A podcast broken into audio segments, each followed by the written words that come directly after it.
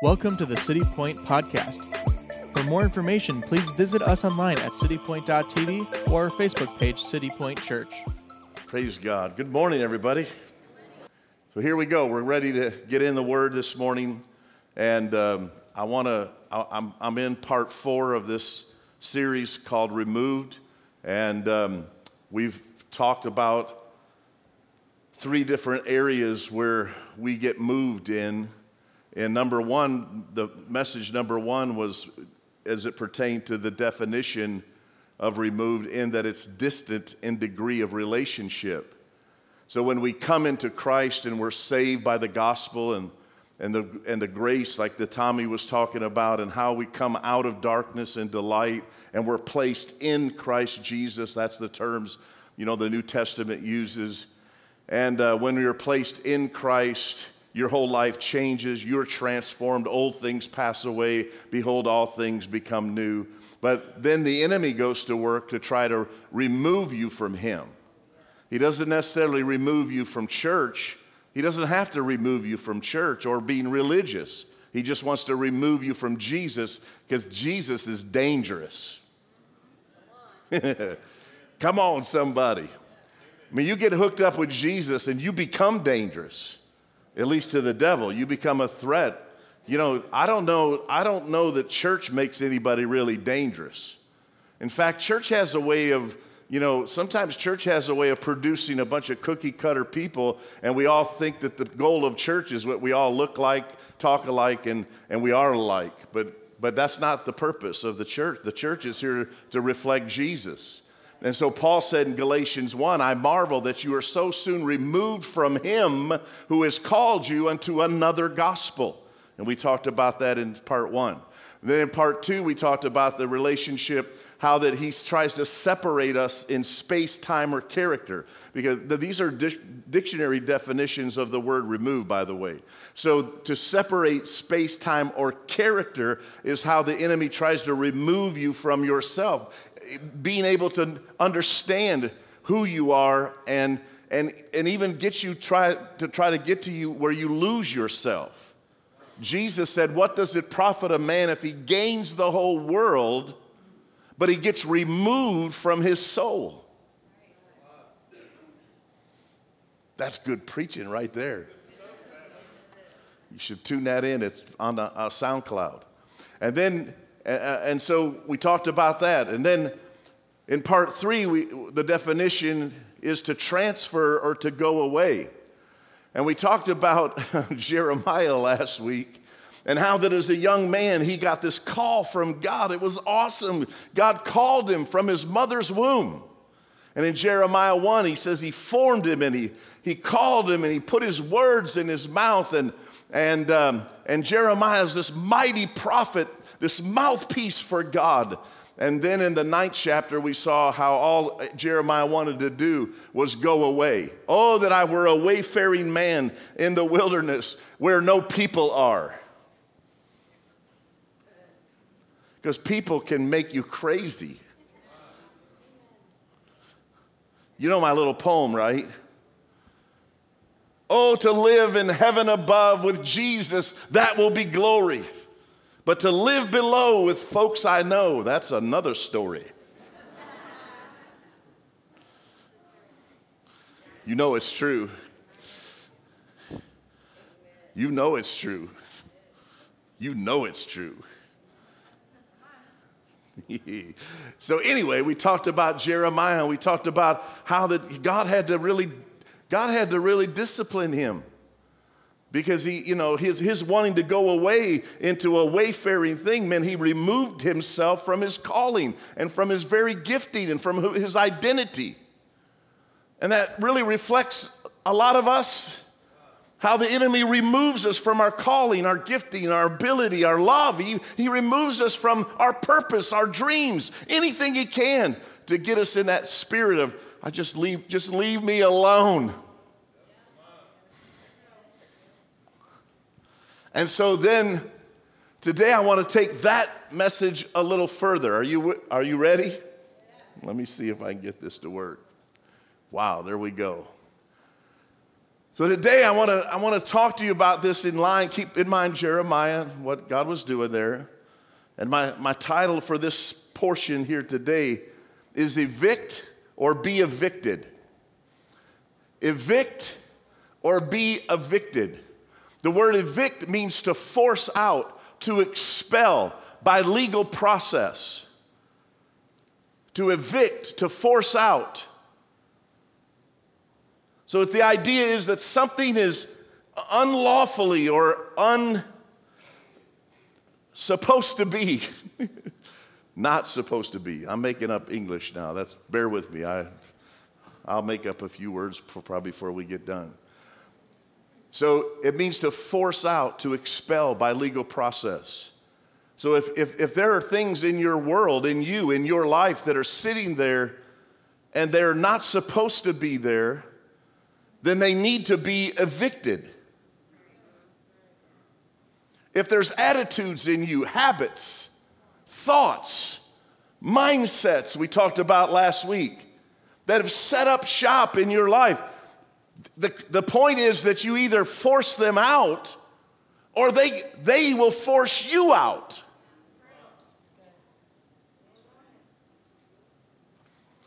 Jesus said in Matthew 28, He said, All authority has been given to me in heaven and on earth.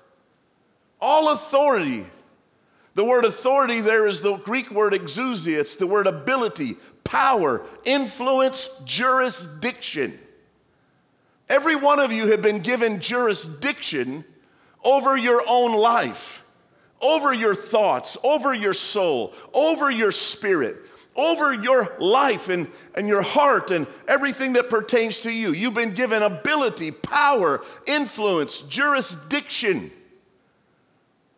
So, on the basis of that, think about that. Jesus is saying, all jurisdiction has been given to me. Now, see, Jesus is the supreme authority. You are an authority, Jesus is the supreme authority. Everybody go like this. You just, I'll prove this in a second, just bear with me. He says, All authority has been given to me in heaven and on earth. Everybody say on earth. See, because here's what a lot of people have forgotten. They think that they are, they are in control of everything. They even think they're in control of you. And many people are trying to control not just themselves, but a lot of the conflict. And think about the troubles that you have in your world. Many of it is because people are trying to exert their control over you. Parents fall into control issues. You say, well, Pastor Mike, shouldn't parents be in control? Well, parents are by their very nature, by their position, they're in authority. But in the autonomy of man, we have to realize that uh, the way that we nurture and bring our children up in the fear of the Lord is how to, is how to raise children. You raise children in admonition and by the fear of the Lord. Paul said in Ephesians, don't provoke your children to wrath. Because a lot of our wisdom in parenting we get from the world, and it's a, it's a world built around control.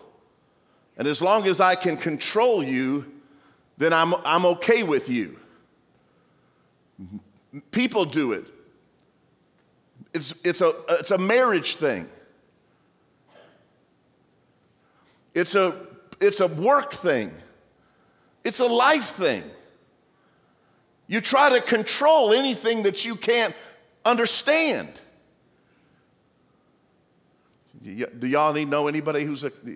I know this is not for any of you, this is for those people up the street who are control freaks. And so all authority has been given to me, Jesus says, in heaven and earth. Now, here's what has happened Jesus says, Acknowledge that I am an authority. Now, on the basis of that, I'm going to empower you. Go, therefore, make disciples. See, that's this, discipling is how the church operates. The church is not in control of people, the church is here to disciple people to train, to teach, and, and not to drive people, not to, you know, a lot of people have bad, bad taste in their mouth over church because a lot, of, a lot of times what the church is guilty of too is we're trying to manipulate and control people. It's not going to be like this again, is it? Y'all got to help me. I'm trying to help you. See, I'm, I, I, I'm under, the, under the idea that I got from the Word of God that Jesus is the ultimate authority. And that under Him, I have been given authority. But it's not to control you, it's to get me under control. Because for years I spent my life out of control, thinking I was in control. But it wasn't me that was in control, I was like a puppet.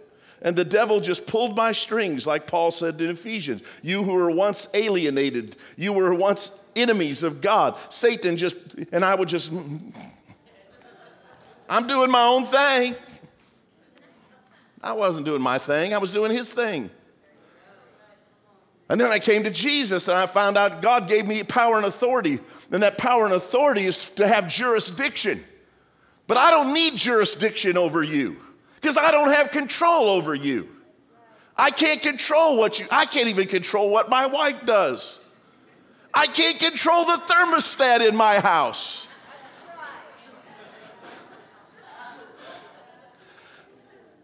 The only thing I really have control of in my house is the dishwasher, the washing machine, and the dryer, and the vacuum cleaner. She has trained me well. I mean, I don't have control over her. And, the, and you know, for years I thought, man, God, if you would just, here's, because, you know, I was, I'm just like all you guys. The first scripture I learned when I got saved, listen to me, the first scripture I memorized was wives submit because that's what I heard all the Christian husbands around me quoting to their wives. The only problem was none of them were obeying it. And you, you know why? Because uh, it's hard for a wife to submit to a man who's not really walking in love. Because how come the first verse we don't learn as men is husbands, love your wives, even as Christ loves the church. And I'm like, Jesus, if you would just save Terry and you just help Terry, my life would be so much better if you would fix Terry. Please fix Terry. I spent a good number of my, my early years trying to pray and ask God to fix her. When really what God was trying to do was something inside of me and bring me jurisdiction over my own self. Because how, how, we, how we master ourself is going to see is going to determine how we walk out our lives. Many of you want you want mastery over demons and sickness and disease and bondage and you want mastery over situations and circumstances, but you have no mastery even over your own self. Preach, Pastor Mike. I am on it. Come on, somebody.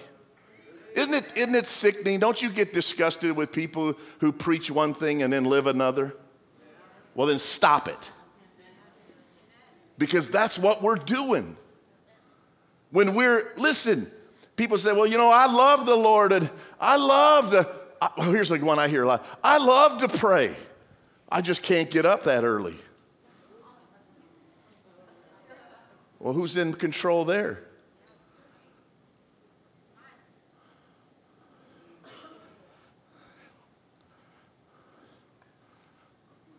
Hmm. Got real quiet. I love, I love my, I love my husband. I love my wife. It's just when I'm around them. who's in, who's in mastery there? I don't like to say those things, but it just seems they come out. I'm Italian. I used to say that because I said I, I, I was told, I, I tell you, I, I was told my whole life I was a huge part of me. My grandmother was a full blooded Indian. And I blamed everything because I was an Indian. I stereotyped it like you all do. You know, Indians are hot headed and hot blooded, and that's me. I'm an Indian. Then I took the DNA test from Ancestry, and I have absolutely no Indian blood in me. So I don't know whose fault it is. Uh, I, now I know it's Terry. It's got to be Terry. Do you see what I'm saying? It's a mastery thing. Jesus, well, I know, see, we only quote this as regards to our going out into the world to win the world. But let me, let me just run something by you here. Do you think Jesus didn't know what he was talking about? Do you think Jesus was talking about something a little deeper than evangelism? You know what he was saying? You will never win the world until you win yourself. This is why people aren't beating a path to the door of the church. Because they look at us and they go, man, you're just as messed up as I am. and unfortunately, in many cases, they're right. And I'm okay with being, I'm okay with being messed up. I just think we should be in the process of transformation. All authority has been given to me in heaven and on earth. Go therefore, make disciples. The word disciple there is, a, is that word to, to train, to, to raise up children. It's a, it's, a, it's, a, it's a parenting concept. You disciple your children. You disciple your children. We show our kids how to walk this out.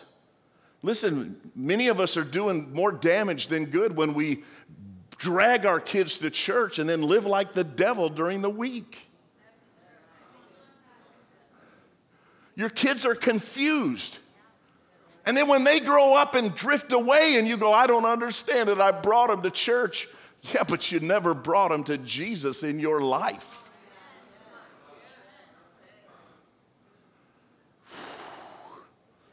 All right, here we go.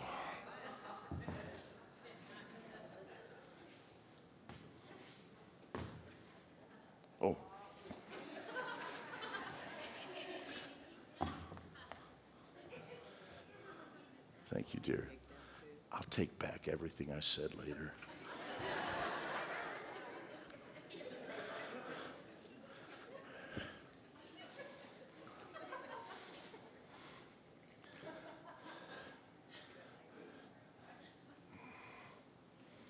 Church, listen to me.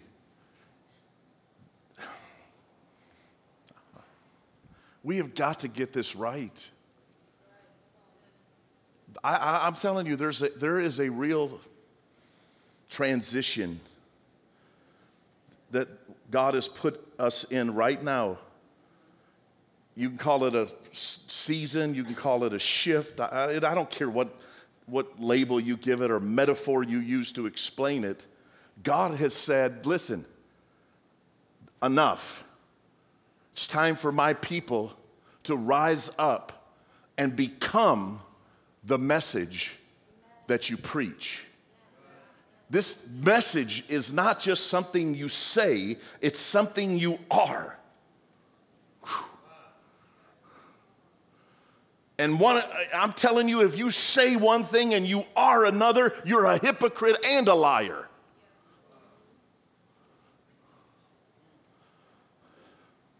Jesus said, Authority's been given to me in heaven on earth. Go and make disciples. Lord, disciple me. I want to be what you called me to be. I know you. Oh, Lord, I'm moving on. God holds the jurisdiction of the universe. Man, I challenge you sometime today to get Psalm 75 out and read the whole thing. It's really, whoo, it's amazing. Psalm 75 7, though, says, But God is the judge. He puts down one and exalts another. God is the judge. The now we, you know, when we we when we think of the word judge, we always think of it in a negative connotation. Is, isn't that right? But what, what, what a judge does is a judge is a man who's appointed, or in this case, it's God, not a man. God says, I am the judge. What he's saying is, I have jurisdiction. That a judge, if you're a judge in our country, you're a judge only over a certain jurisdiction. We have judges, we have county judges, we have circuit court judges. We're about to go into a huge fight over an appointment for a Supreme Court judge. Why? Because those judges have something that's very important. They have jurisdiction. When it comes to something in a region or something in their area that, that, that they have been assigned, they have the ability to put something up or to put something down. God is the ultimate judge because he's the ultimate jurisdiction. But you see, he's also given us power and authority. Jesus said, Behold, I give you power. The word exousia, let's back up here. This is from this is from Gesenius book of New Testament words. You see that? Exousia is ability, power, influence, jurisdiction. That's the Greek word for exousia. So when Jesus says, All power, all jurisdiction is given unto me, then he says, Go therefore, and he says, I'm going to give you power. That's the purpose of the church, told to go back to Jerusalem in Acts 1 and I think it's verse 8, and he says, Wait and tarry until you be endued with with, let's put this other word in here jurisdiction. Until you be endued with jurisdiction. So when you're walking in the will and the purpose of God, God gives you an area for you to walk in this authority, in this jurisdiction. Originally, we know man was given authority. God doesn't have problems handing man authority. He created a garden, He put Adam in the garden. He said, Here, I'm giving you all authority over this. You take dominion, name it, subdue it, fill it. But what did man do? God gave, man, God gave man that jurisdiction and he gave him only one, one word of prohibition do not eat from the tree of the knowledge of good and evil, for in the day you eat thereof, you shall surely. What did they do? They ate. What happened when they ate?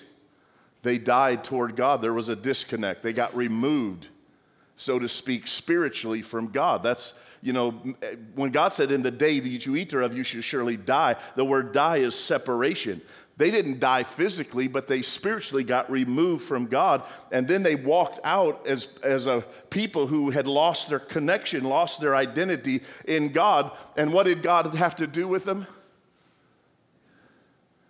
What, did, what happened? They got evicted.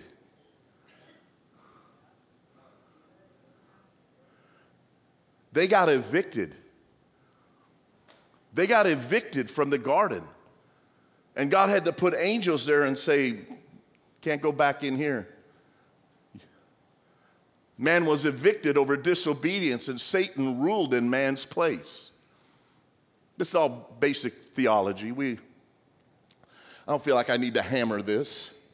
You understand what we're up against. So then Jesus comes and he lives on the earth, three and a half years of ministry. But his, his ultimate purpose in coming was to take back the authority or the jurisdiction. And when Jesus went to the cross and died, the Bible says he went into the very place of Hades and he brought back the keys of death, hell, and the gate and the grave. Why? So he could give back to man our jurisdiction. That was a really good place for somebody to shout, Amen, Pastor Mike. Because this has been the whole battle. And let, let me tell you something it hasn't been restored in, in, in fullness quite yet, and we know there's a battle ongoing. But, but listen, the battle's not because Satan uh, uh, has more power than us. The problem is we're not, the church is not living in the jurisdiction that God gave us. Whew. The church has been given Christ authority to rule the earth. Can you say amen? Church has been given Christ's authority to rule the earth. I'm going to turn this guy and write these down. Where are we at here? I lost. There we go. So, if you have a Bible, you could turn with me to Colossians because I'm going to read several verses here. I'm just going to take a minute. I'm not, I'm not going to just run through this particular part because I feel like this is really important. In Colossians chapter 1, the, the, Paul's, you know, Paul's talking about the church. He's writing to the church in Colossae, and, and, um, and I want to read from verse I'm actually going to read from verse 9, which isn't up here. For this reason, we also, since the day we heard it, do not cease to pray for you and ask that you may be filled with the knowledge of His will in all wisdom and spiritual understanding, that you may walk worthy of the Lord. This is what this is what we're here to do. We're here to, to instill the knowledge of His will in all wisdom and spiritual understanding, that you may walk worthy of the Lord, fully pleasing Him, being fruitful in every good work and increasing in the knowledge of God. Hello? You see this? That you may walk worthy of the Lord. Can I, can I ask you a question? When Jesus walked, did he walk the earth and please the Father?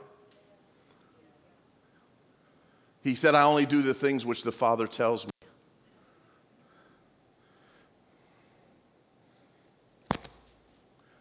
Let me ask you another question. Did Jesus face opposition? Did it ever, did it ever turn Jesus or cause him to quit or get up, give up?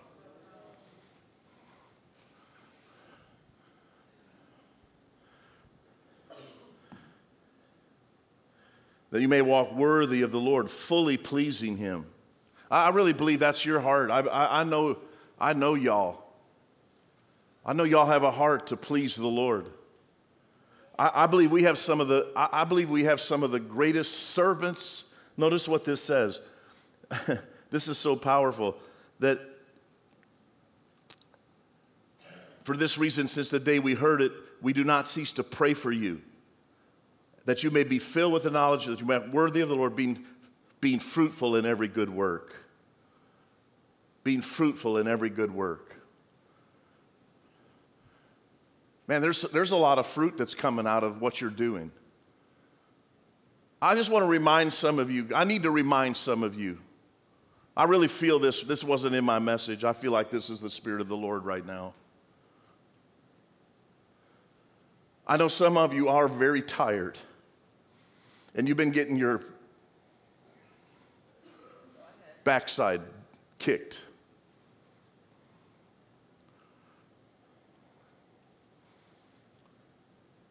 We, we don't have a more precious couple in this church than Paul and Adele. Adele's been fighting a physical challenge.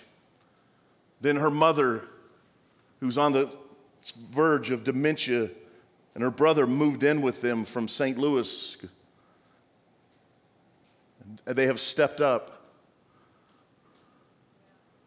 And that's been a challenge because I don't know if you've ever if you ever had to handle that, but and then last Sunday when we got out of church, Paul got a call that his his son was taken to the emergency room, shipped over to Rush in, in Illinois, Chicago.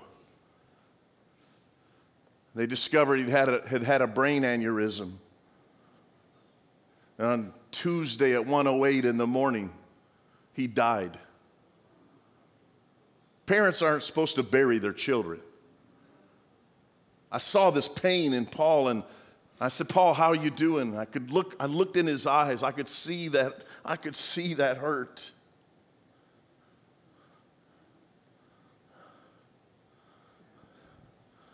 But I saw, man, he said, he said, Pastor, I'm hurt. This hurts. This really hurts.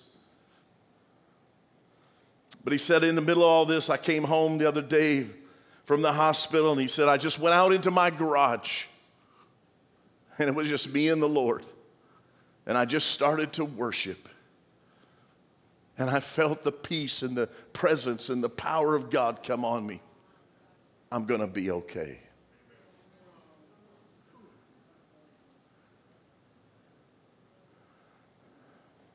Tuesday, we're going to celebrate the life of his 51 year old son who leaves a wife and two teenage daughters behind. I don't know if you want to, do we need any help with that? So you can see Julie if, because that's what we do. There's not, not much you can say, but as a church, we just are there. There's nothing to say, just weep with those who weep. Tragedy comes. What do you, there's, why, people don't want you to pontificate. They just want to know do you care? They don't care how much you know about grief and sorrow. Do you care?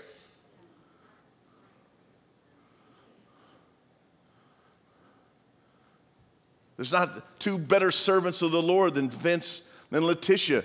They go, off, Letitia and, and um, the kids go to per, uh, per, not Peru, was it Peru? And their bus has a head on collision. Letitia's been in pain. They won't, she, the doctors here won't even see her because it happened outside the country. And then you're, you're trying to lead ministries, lead a family, lead your life, and all, of, and all of this stuff comes, and people and things and circumstances. And I'm telling you, it wears you down.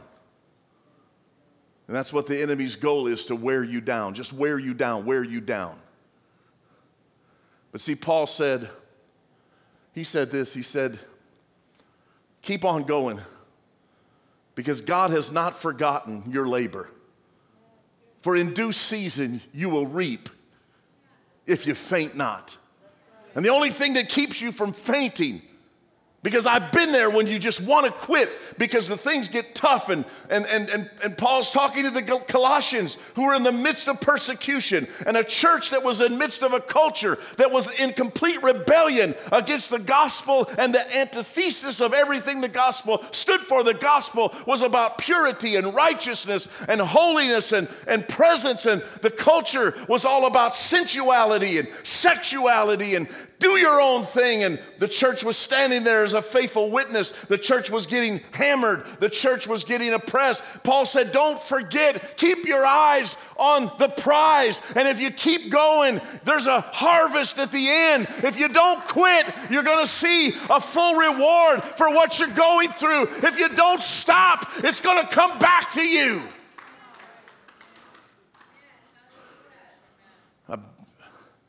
Have walked this through. I remember the time when I first came into this church and some of the things I was fighting, and then all of a sudden it seemed like I wasn't just fighting the devil anymore. I was fighting some from not. It doesn't. I have no problem fighting people outside, and the devil. I know he's a low down, dirty dog.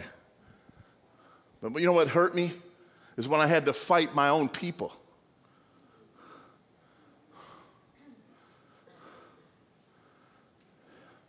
And it felt like it felt like everyone is against me. Even my dogs didn't want to be around me.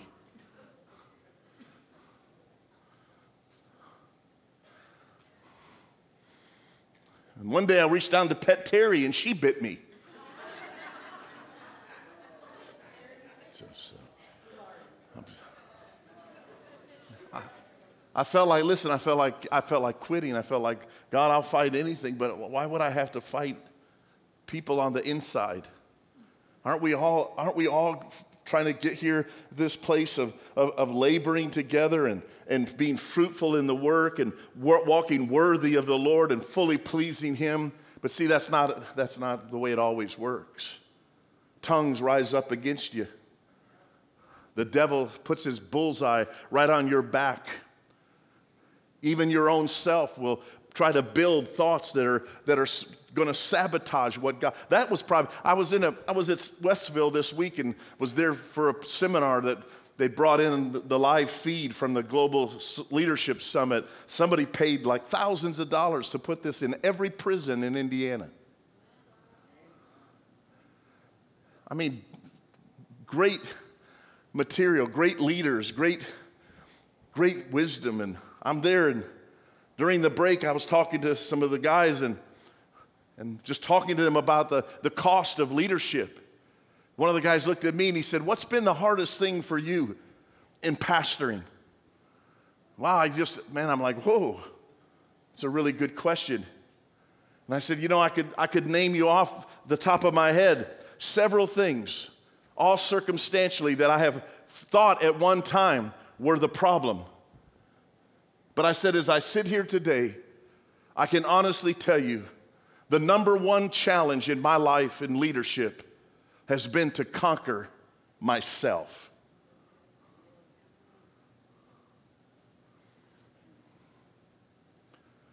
Because it seems like I'm sabotaging many of the things that God's trying to do in my life by my thoughts, my words, and my actions.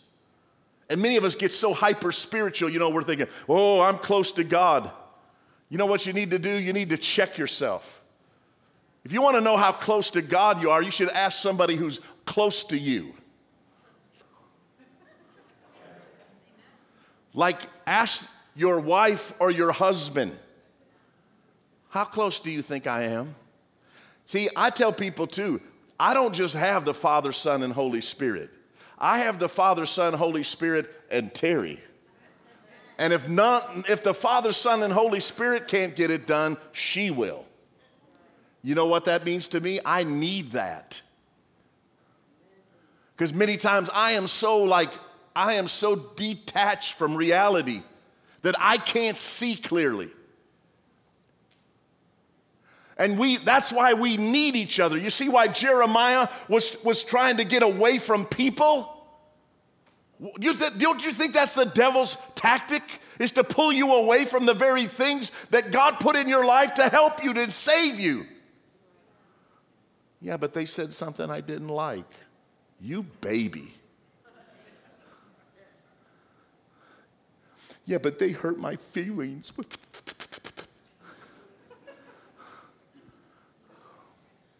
Praise God.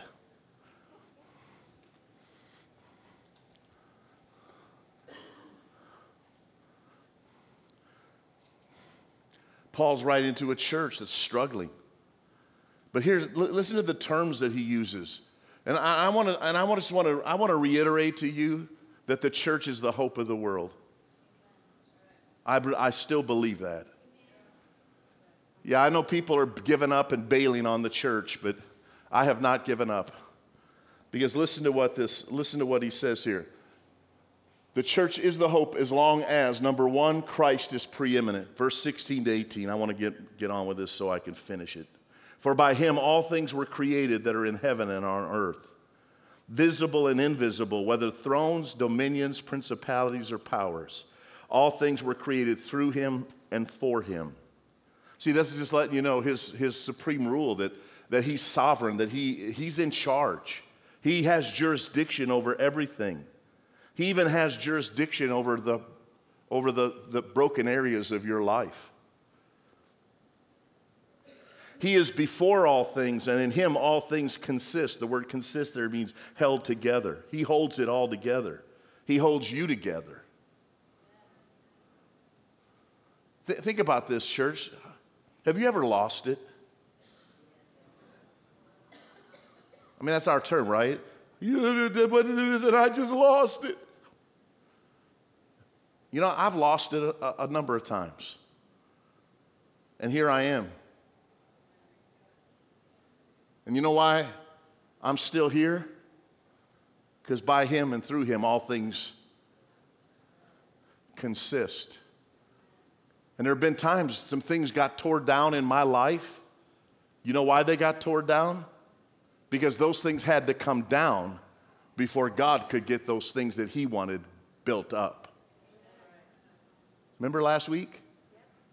Root, to root up, pluck down, and then build. And there was four to root out, pluck down, to then build and plant. I'd have to go back and look at it again. I'm like, I'm thinking, like, God, thank you. I remember one time, God took, He took something in my life that I had turned into an idol, and He completely removed it. And it was one of the most painful things I had ever walked through in my life. Listen to me. He completely removed it. And it was one of the most painful things in my life. He crushed me in this area.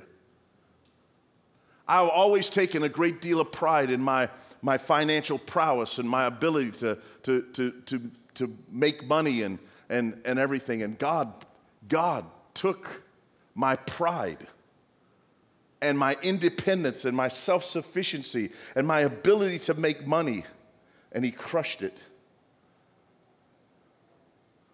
I could not understand it.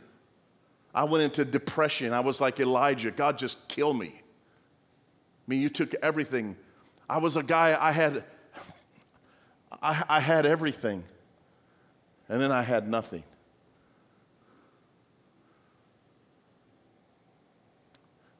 But there's only one reason God will do that to you is so he can take those idols, which ultimately have only one end in mind. They will ultimately destroy you, so he can give birth to something new in your life. And it's in that area where God crushed me that I have been given new life, a new hope, and a new, a new understanding. Do you understand what I'm saying?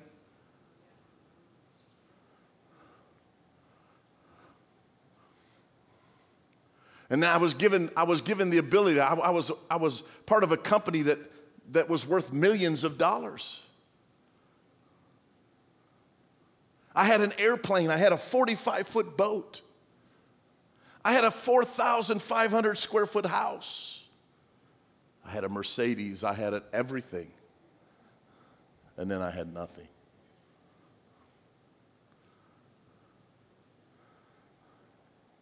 And then God, in His process, brought me back to Him.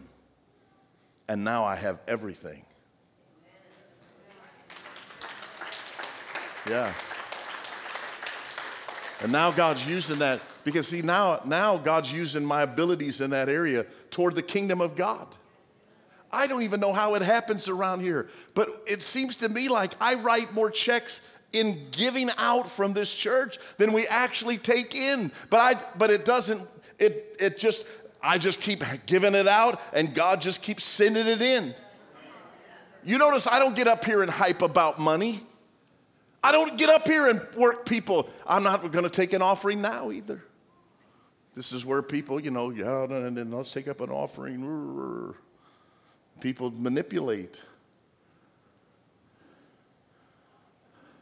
I just trust God. Remember a couple of weeks ago when I got up here and I said, hey, we need a van. We need another van. Remember that? Did I tell y'all what happened?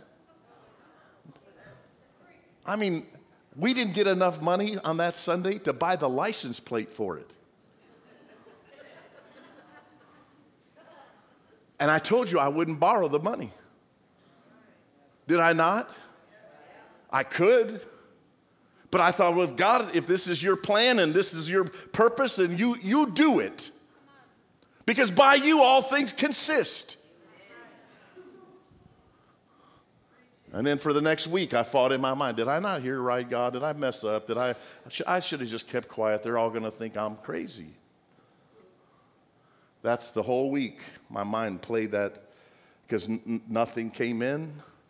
And then I walked in here and somebody walked up to me, I just was, I, it was out of my mind even because I was ready to move on. I'm like, I, I missed it. I guess, you know, i am not ashamed to admit when I miss it. Can you under, y- y'all hear me? I miss it sometimes. I'm not ashamed to admit it either. I'm not too proud to say, well, sometimes I just missed it. So I'm thinking I just missed it. I put it out of my mind and was ready to move on. I walk in here, somebody walks up to me and says, hey, how did it go on the van? I said, Well, not too good. I didn't want to, I didn't want to admit, you know, like God failed or, you know, I'm very careful about how I frame things. I'm, I'm measured. I talk a lot. I'm a preacher, man. I got logorrhea. you know, logos, Ria. Tomorrow, y'all go, oh, I get it. Anyway, and I still didn't go too good, but it's okay, praise the Lord. And I just move on. And they said, well, wait a minute. Well, I was praying about this, and the Lord spoke to me, and I have something I've been dreaming into and believing into. And the Lord said, If I make your dream happen, He'll make my dream happen. And I'm going to give you all $6,000.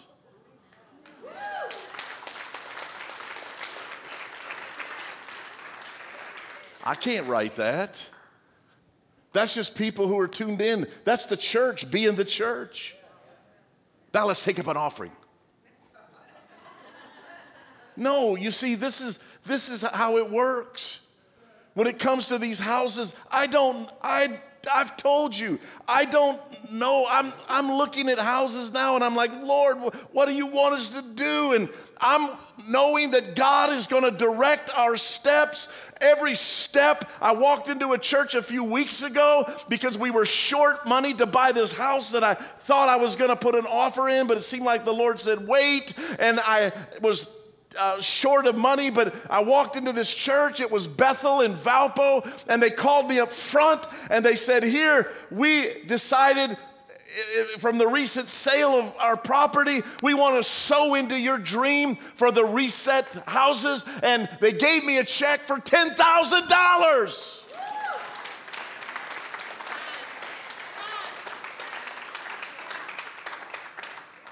I mean, I just watched God keep showing up because I just keep putting Jesus in the middle of it. I'm not here about the money. I don't want your money. I want you. I don't want what you got in your bank account. I want what's in your heart because if you will give him your heart, I won't have any trouble him getting to what else is there. But you know what? It's really hard to get to your pocket if you have closed up your heart.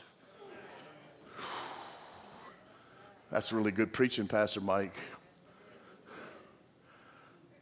See, Christ has got to be preeminent again, not the money. It's not the crowd. I keep thinking, God, how are you going to do this here? I mean, God, how? We don't have any millionaires.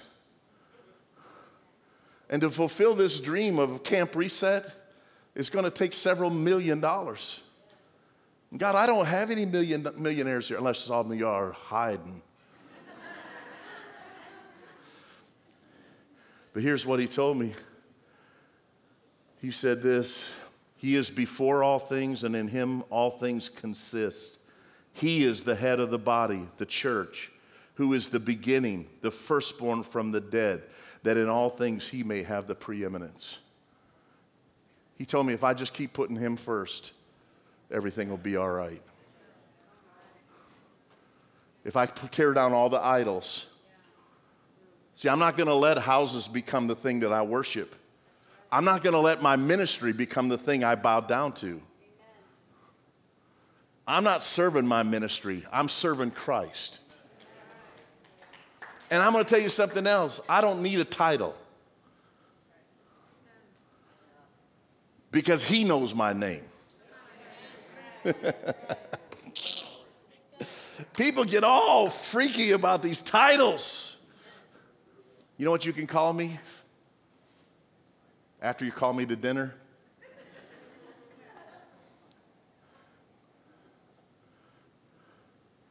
You can call me servant, bond slave. You can call me Mike. You can call me pastor. I don't care. Because what you call me doesn't matter. It's what he calls me. And all I keep hearing from him is son, son, son. And I've had to, this past year, I've torn down some things. I, am still in the process of tearing down some things. Maybe you're sitting here today and it's time for you to tear down some things. Let me, can I, can I just say something in love this morning? The reason some of you are so inconsistent is because you keep bowing down to the wrong thing. Because once you put Jesus fully, completely in the center, in everything Christ is preeminent, then you will be planted. See, that's what it says in 21 to 23. Bear with me. I'm going to read these and I'm going to done. It says, For it pleased the Father that in him all the fullness should dwell, and by him to reconcile all things to himself, bring back everything to him. Everything's coming back to him. I'm going to tell you something now, too, church. The church is coming back to him. It's been in the hands of man, it's been in the hands of boards and, and, and big wheels, but Jesus is taking his church back. Mark it down. And so he says this if indeed you continue in the faith, everybody say continue. continue. See, if you make Jesus preeminent, you'll be able to continue. If you continue in the faith, grounded and steadfast, and are not moved away, right, we're right back where we started. Let me ask you a question. What would it take for you to move away from Jesus? I've seen people move away for a lot of different reasons. I can't, in my mind, figure one thing that is worth trading for Jesus. I love people. Listen, I love people. I love ministry. I love the church. I love life. I love my wife. I love my children. But I will not trade any of that for Jesus.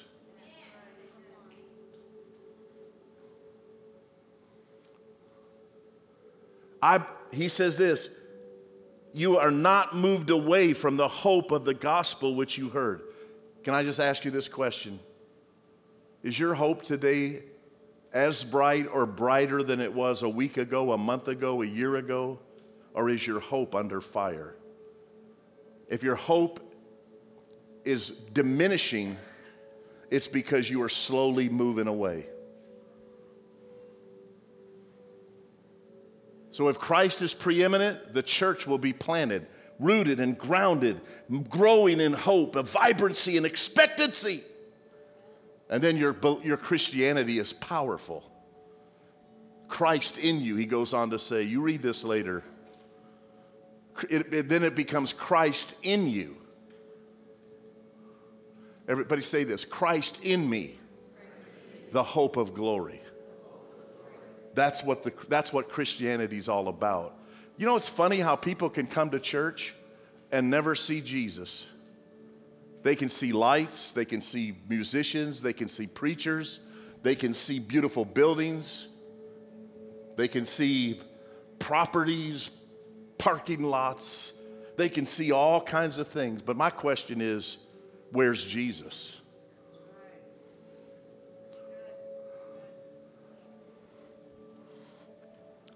You know, I thought it was interesting this morning. I'm going to say this because some of you need to hear this. I felt like as we came in this morning, this whole worship time we were in, the enemy did a really good jo- job of distracting a lot of you.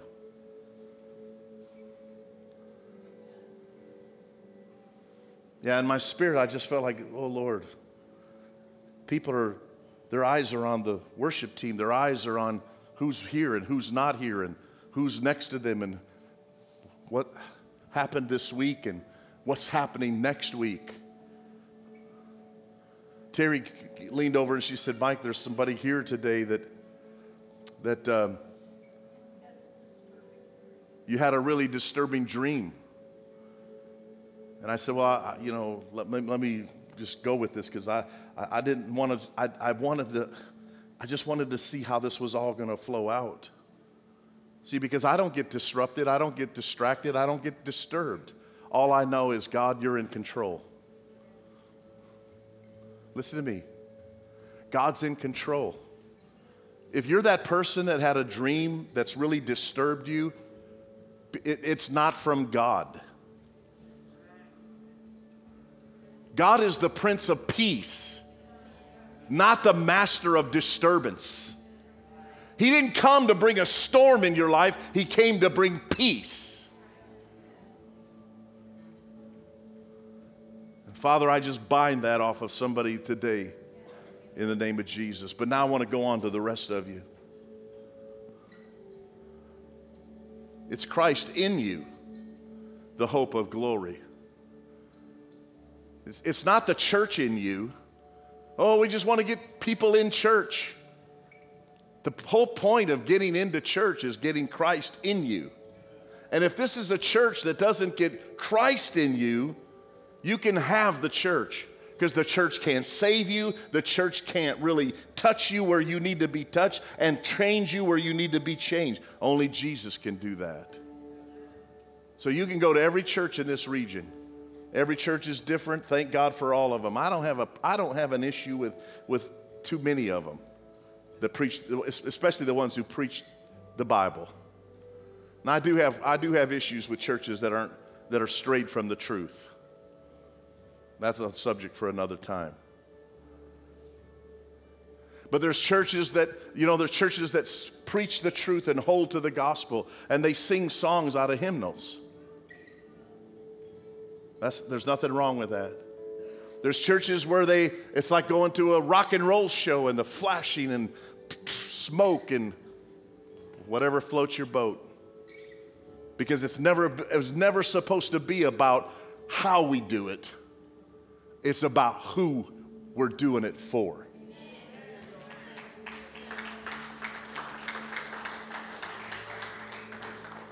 So you can be in a you can be in one that's got all the bells and whistles and for you, you're missing the boat because your eyes aren't on Jesus and He's not preeminent. And you need to get your eyes on Jesus. But also, you can be in one of the traditional churches. I was I, I pastored a church for 17 years. I was in a denomination. I was a ordained bishop. We sang songs out of the Blue Banner hymnal. I never understood it, but why, why would people grab a hymnal to need the words for songs they've been singing for 40 years. If you're in the battle for the Lord and right, keep on the firing line. Here's what they do. If you're in the battle for the Lord and right. So one day I grabbed up all those songbooks, packed them in a box, and hid them in the basement. You'd have thought I denied the second coming of Jesus. Pastor, how are we going to sing? How about from your heart?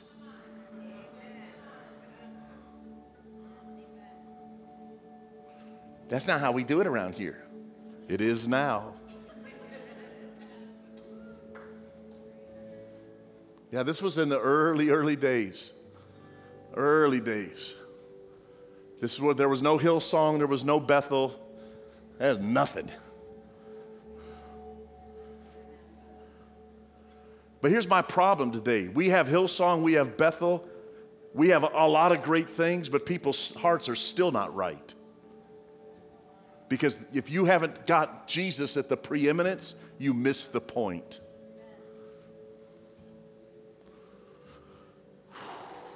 Everybody stand to your feet with me. Wow. Well, I guess there'll be a part three to part three because I have like 40 more slides. That's preacher talk. Bow your heads, would you please? Only you can answer this question today. I can't. I'm not here to manipulate you. I'm not here. I don't need a notch in my gun belt. I'm not, I, you, notice I don't do that. I don't go to, you know, I was at, I, I preached at Westville Monday night, first time for, for quite a while because I took a break while I was going through all these tests and in the hospital and, and anything. Which, by the way, can I just tell you, I had a, a doctor's appointment Tuesday. You know what the doctor said? Your heart is improving, everything is getting better, and you don't need any surgery, you don't need anything.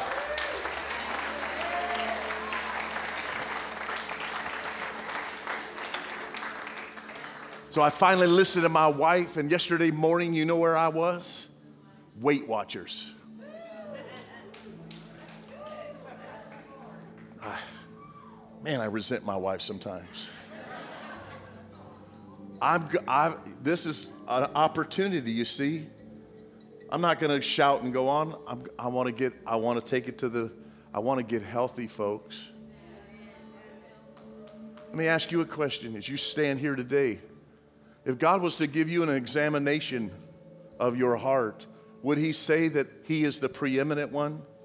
Or have you set something up in your heart that, has, that you bow down to, your career, your, your money, your family? I, I love family, but listen to me your family is not to, supposed to take the place of God in your life. I love ministry, but your, your ministry is not supposed to take the place of God. I love, I love a lot of things, but, but there's only supposed to be one thing sitting on the, the throne of your heart, and his name is Jesus. And if God was giving you an exam today, what would he say? What would he say? What would he say? So bow your heads with me. If you'd like prayer, if you'd like to say, Pastor Mike, would you pray for me because there's some things just not well in my heart today. Proverbs 24 3 says, Keep thy heart with all diligence, for out of it are the issues of life. Lord, I got some issues. Pastor Mike, would you pray for me? I got some issues in my heart that I need to lay down at the feet of Jesus. He's not been preeminent. I've been, I'm not, I, I haven't made him Lord, and therefore I'm Lord, because that's ultimately what happens that's why we need to master ourselves because the only way to master yourself is to put Jesus as the master. And if you don't master yourself, yourself will begin to master everything. You'll even master Jesus. You will start telling Jesus what he can and can't do in your life. And I, I, I want to submit to you that I would be really careful what I told Jesus he can and can't do. So if it's your heart today to say, Pastor Mike, would you, would you pray for me? Because some things aren't right and I need to get this mastered. I need to get this right. I need to give it all to Jesus and make him the preeminent one in my life. How about that? Would you, would you just step out? Would you be so bold? I will make this quick. I'm just going to, I just want to, I just want to pray for you. But I don't think you should be ashamed. I don't think you should. Uh, I don't think you should be fighting a battle in your mind. Is this for me or is it not for me? Because if you have, if you're asking the question, then I'd say, if your heart is right, you'll you'll come and say, Lord, it's me. I'm gonna. If I'm gonna err, I'm gonna err on the side of Jesus. I want you, Jesus. I need you. Wow. Thank you. Anyone else? Anyone else? Come on. Come on. Can, you, can we get a straight line right here? Because I'm going to walk right through here and I'm going to just lay hands and touch each one of you really quickly. And I'm going to ask the church, the leaders, the prayer team to come behind and just pray for, for these. Would you put your hand on your heart? This only take a minute, church, and we'll dismiss you. And then we're going to have we're going to give people an opportunity to get prayer for their bodies if you need prayer for sickness or a, other situation. But right now, this is Jesus is doing work for people on a personal level. This has been going on now for, for several weeks because Jesus is trying to get our attention. He's trying to shift our lives into, into, into a place where he can, he can actually be preeminent and do what he needs to do and put you in that place where you see the glory of God work and manifested in your life. Whew. He wants you to have victory over yourself. So, Father, I just thank you. Put your hand on your heart. Father, I thank you that today you're going to quicken this to hearts. You're going to quicken it to lives right now. Jesus, that we abdicate the throne of our own hearts. We say, Lord, I've had enough. I've had enough, Lord. I need you. I want you to be preeminent. I want you to be preeminent in my heart and my life. I want you, Lord, to be the Lord. I repent.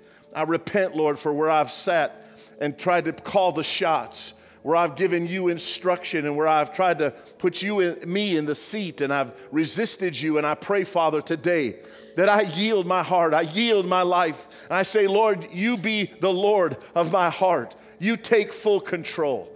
I've tried it my way. I've sat in the seat and I've said, I'm going to hold on to this. But Lord, today, you take control. Lord, you, this is my heart. This is my life. And I yield it to you. I give it to you. I surrender it to you. Yes, Lord. Yeah. Yeah. You've stood at the door and knocked in these hearts, oh God. Today, Lord, you've knocked and they've opened their hearts. Whew. Yeah. Oh. Yeah. You're changing hearts right now. Just like Saul on that day where it says he turned into another man. Lord, today you're changing hearts. You're changing hearts. Hearts are being changed right now. Heavy hearts are being healed.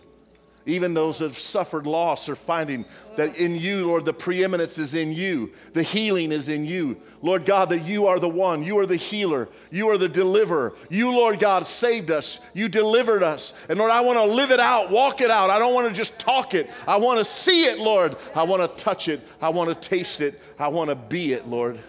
In the name of Jesus, today I repent, God, and I say, Come in. Take it, Lord. Take control. Take control. Take control, Lord. Take control. Take control. Take control. Take control. Take control. Oh, Jesus. Yes, Lord. Yes, Lord. Take control right here, right now. These hearts are open. Yeah, come on. Now raise your hands. Would you just, just worship? See, there comes a point where you just turn it all over and you say, Lord, I'm going to put it all in your hands. I'm going to worship you. That's what worship is. Worship is when you put it all in Him and in His hands, and you put it all and trust Him and just say that I've been through so much, but now, Lord, I'm just going to praise you. This is how I fight my battles. I'm going to praise you. I'm going to walk in this, Lord God, and walk through this and put you at the center of. And when the enemy comes knocking, I'm going to keep praising. I'm going to keep worshiping. I'm going to keep giving you all the glory, oh God, today in Jesus' name. Thank you for listening to the City Point Podcast. For more information, please visit us online at citypoint.tv or our Facebook page, City Point Church.